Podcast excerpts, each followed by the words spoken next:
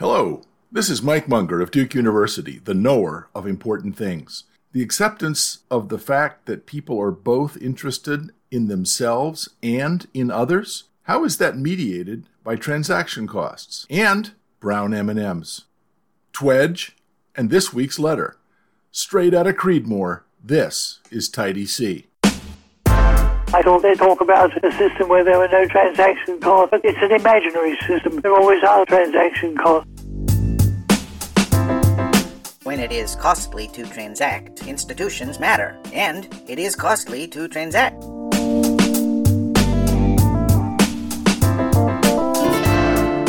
Here's the letter from last week. I read most of it last time, so I'm just going to read an excerpt. Transaction costs arise in the context of shared interest among people. In dual interest theory in metaeconomics, transaction cost is represented in the other interest, a shared interest that is internalized within the own self interest.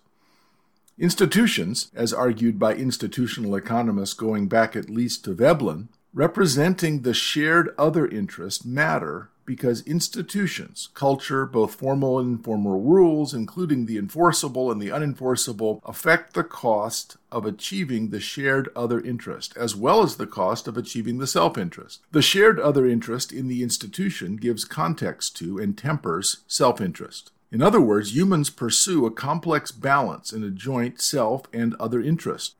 Well, that's the end of the letter. There's a lot there. I have to put up a link to a paper written by the author of the letter, Professor Lynne, which was just published, which is more theoretical. It was in the Journal of Interdisciplinary Economics. Perhaps the most important corrective that the work of Dr. Lynne offers is that he's pointing out that the cost of negotiation, enforcement, and coordination do not arise solely from the fact that I'm self interested and you're self interested, and we're trying to cheat or manipulate the other party into a transaction. We are self interested, but we're also interested in the welfare of others. And that also means that we may have difficulty negotiating mutually beneficial transactions. As Adam Smith put it, how selfish soever man may be supposed, there are evidently some principles in his nature which interest him in the fortune of others and render their happiness necessary to him, though he derives nothing from it except the pleasure of seeing it. That we often derive sorrow from the sorrow of others is a matter of fact too obvious to require any instance to prove it. For this sentiment, like all the other original passions of the human nature, is by no means confined to the virtuous and humane, though they perhaps may feel it with the most exquisite sensibility. The greatest ruffian, the most hardened violator of the laws of society, is not altogether without it. Well, that's from Theory of Moral Sentiments. What Professor Lynne and others who work on dual interest theory have done is to take this part of Smith seriously.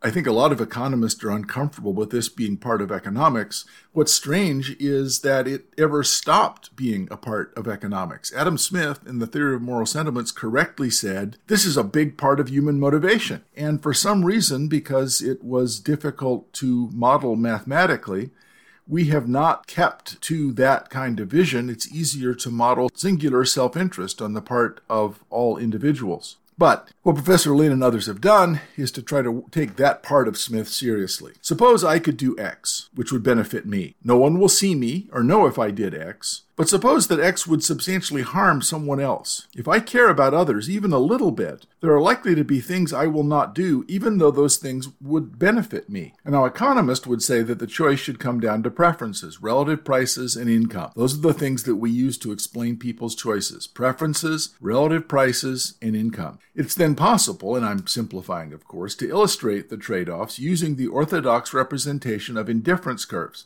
a la Edgeworth, to consider those trade offs.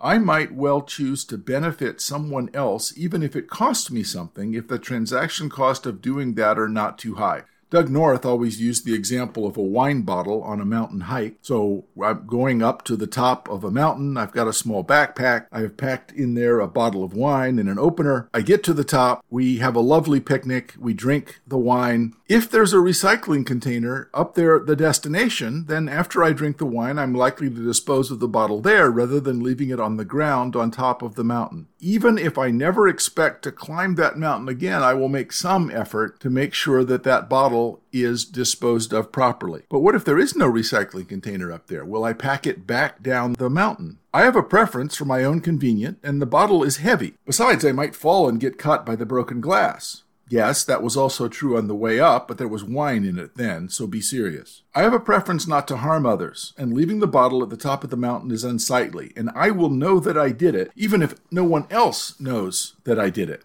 So the trade off between these two, leaving the bottle at the top of the mountain, knowing that I will never be there again and it will not disturb my vision of the beauty of the mountain, or carrying it back down, I consider the costs. Now remember, to the consumer, all costs are transaction costs. And in this case, I might be consuming my taste for benefiting others and not littering. I'm not being asked to pay to dispose of the bottle, but it's inconvenient. I don't have to pay any money price, but I do have to pay some transaction cost to put it in my pack and schlep it back down the mountain. My decision whether to pack the bottle back down the mountain depends on the cost of disposal and transportation. Ronald Coase argued that if there were two firms or two people that are in conflict, one solution is for one to buy the other out. Which? Well, whichever arrangement creates more value, because that creates a surplus out of which the purchase price can be taken. Consider an example. This is called a holdup problem in transaction cost theory. A large company needs to do a big print order in a small town in the Midwest. The local copy and print company would have to buy a much larger machine and sorter to fulfill the job because they don't have that kind of capacity on the time frame that the big company wants. Well, the two company, they agree on 3 cents per page for printing, sorting and binding plus a fee for covers. The small company's very excited. They order the machine, get it installed, and they start printing. But then the large company says, look, we're only going to pay you two and a half cents per page. Yeah, I know we agreed on three cents per page, but we're only going to pay two and a half cents per page. You can sue, but you're going to go bankrupt because the payments for the loan on that huge printer, sorter, binder are going to eat you up. And we have lawyers on retainer, so we can drag this out for years. Of course, the small company knows in advance that this kind of holdup or post contract negotiation is possible so they don't do the deal in the first place. But then a contract that would have benefited both parties cannot be negotiated and enforced, which is a classic transaction cost problem. Because they're not really able to trust each other, they're not able to consummate what would be a mutually beneficial transaction. The solution is that the large company could buy the small company. Or the large company could buy the expensive equipment and then lease it to the small company for the duration of the job. This solution, where a merger or acquisition of a supplier is motivated by transaction cost problem, is very common, and a big part of the reason why standard antitrust approaches fail to understand the problems of transaction costs because some of the benefits to mergers and acquisitions can be the reduction not of cost, but of transactions cost, of uh, ex post renegotiation and hold up. I cannot become one with everyone else, though. So companies can merge, but individual human beings cannot. Now, we have mergers like marriage or connections with family or teams, and those can reduce the costs of me feeling as if I care about others in my group. Mancur Olson famously wrote about what he called encompassing institutions. Encompassing institutions give us an identity that is shared. That is, we're all in this together. Robert Keohane, in an article in 1988, said, Institutions do not merely reflect the preferences and power of the units constituting them. The institutions themselves shape those preferences and that power. That's why institutional economics and the study of where preferences come from has to rely on institutions and the study of transaction costs. If I have a sense of trust in other people, and that trust is generally vindicated by the fact that people act in the way that I expect, then we have overcome a lot of transaction costs that we might not even think about because it's only operating in the background. That's why Professor Lynne and other institutional economists care about preferences and where they come from. Our preferences are not fixed and exogenous, but they come from the institutions we grow up in. The word we use for this is culture, but that's really just a name. It's like that scene from The Matrix. There's two characters. Rama-Kandra and Neo, classical economist. The neoclassical economist says, I just have never, and Rama-Kandra says, heard an economist speak of culture? And the neoclassical economist says, real economists don't talk about that. It's a human emotion. And Rama-Kandra says, No, it's a word. What matters is the connection that the word implies. I see that you care about others. Can you tell me what you would give up to hold on to that connection? And the neoclassical economist says, Well, it depends. Actually, the answer depends on transaction costs. And Rama-Kandra says, Then perhaps the reason that we're here is not so different from the reason that I'm here. Well, I may have rewritten that a little bit, but that's how it should have been written in the first place, because the answer to all questions is transaction costs. So, institutions evolve to reduce transactions cost, or institutions differentially survive if they're created for some other reason. But institutions happen to reduce transaction costs. But then those institutions create a setting where preferences are induced.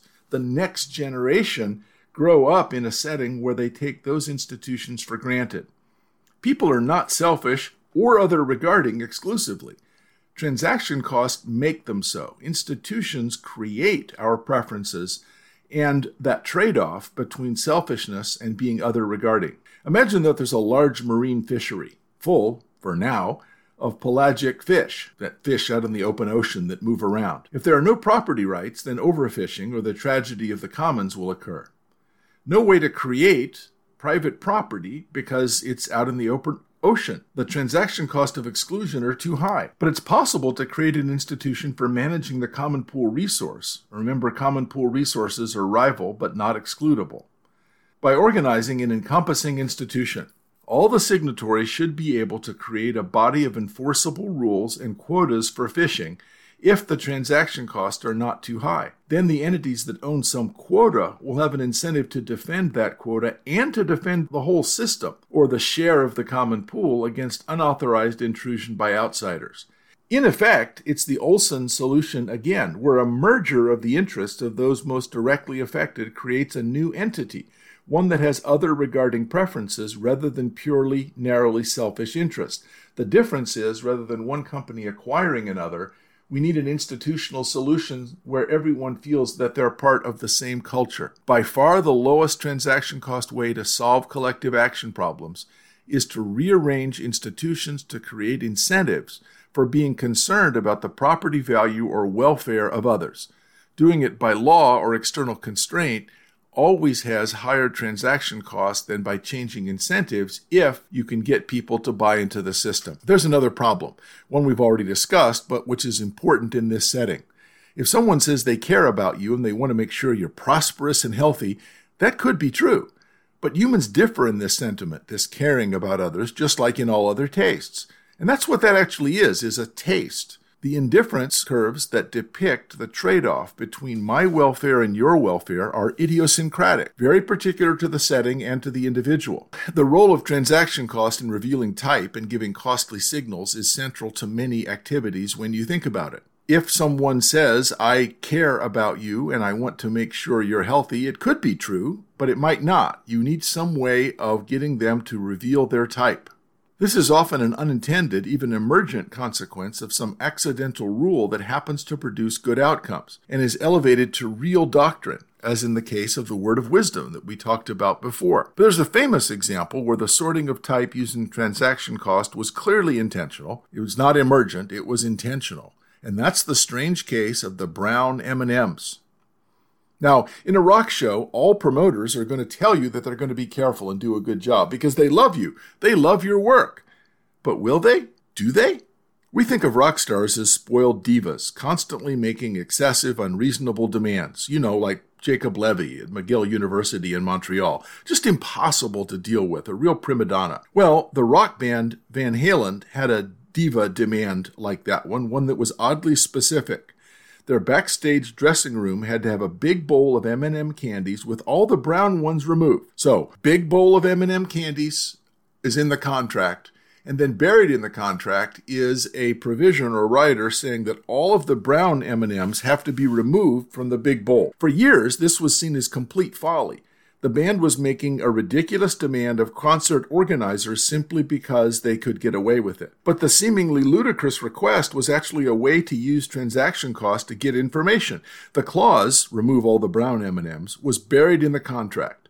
and required that someone actually get the M&Ms and then go through and remove all the brown ones, sort of like the tedium of cutting coupons, only more so. The requirement was completely pointless. There was no instrumental reason to do it, but it was easily checked by looking at the bowl and pawing through it for just a few seconds. There either will be or there will not be brown M&Ms. The contract rider, remember, was buried in the middle of the contract. And it says that if there's no M&Ms or if there are M&Ms but there's brown ones mixed in, then the promoter would forfeit the entire show at full price. They didn't really put it in there in order that provision in there in order to get to trick promoters into forfeiting the entire price of the show. They were trying to do is to so it wasn't a trick. They weren't trying to get paid. They were trying to survive. Lead singer David Lee Roth explained in a 2012 interview the bowl of M&Ms was a signal about whether the concert promoter had actually read the band's complicated contract. Let me read, quoting from David Lee Roth. Van Halen was the first to take 850 PAR lamplights, huge lights, around the country. At the time, it was the biggest production ever.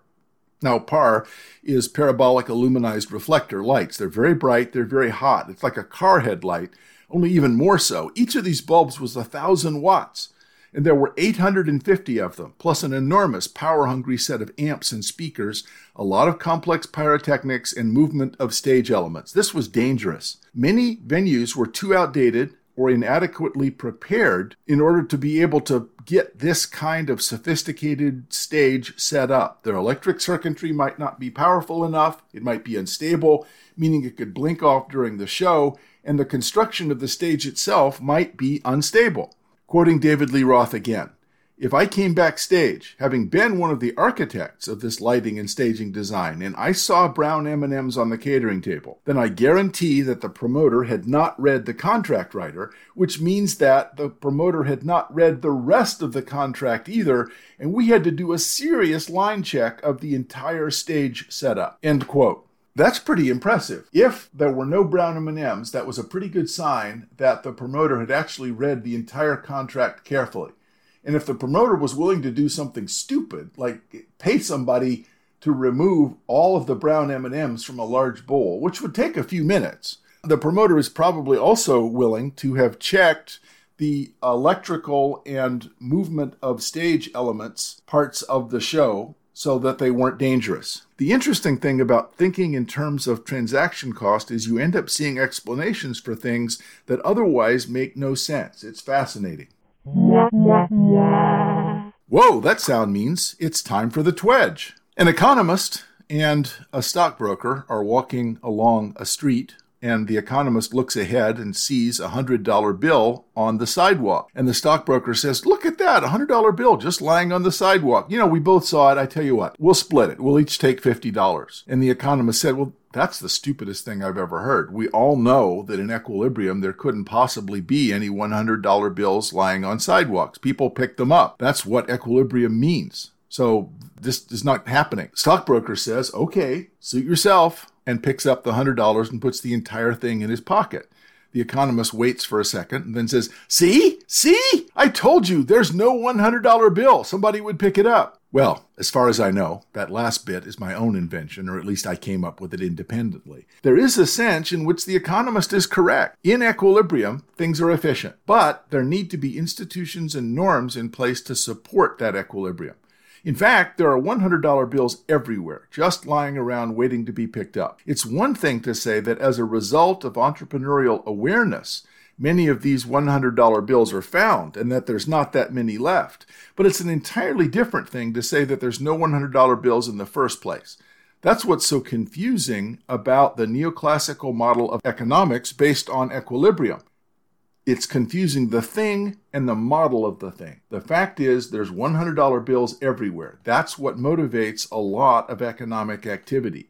If you look after the economic activity has taken place, yes, prices have been generated and the $100 bills have been picked up. But that's missing the point. That's not what economic activity was about in the first place.